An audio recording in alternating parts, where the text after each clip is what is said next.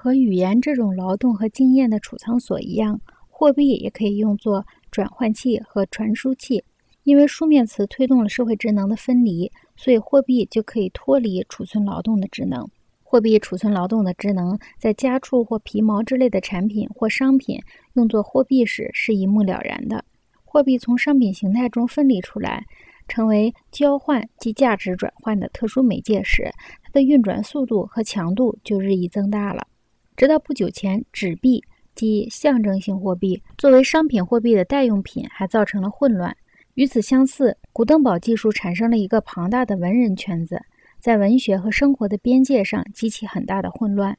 建立在印刷技术基础上的纸币产生了新型快速的信贷尺度，这些尺度与金属货币和商品货币的惰性物质属性是完全不可调和的。然而，人们却一心一意。要这一新型的快速货币像迟钝的金属货币一样运转，凯恩斯在《货币论》中就阐明了这一方针。于是，在纸币时代面前，漫长的商品货币时代终于结束了。黄金不再是流通的硬币、贮藏的财宝、拿在手里认领的财富。只要伸手抓住这些实物不放，它们的价值就不会溜掉。黄金变成了抽象的多的东西，像是一种价值标准。黄金不时在一群中央银行之间小批量的流通，黄金仅仅保留其名义货币的地位。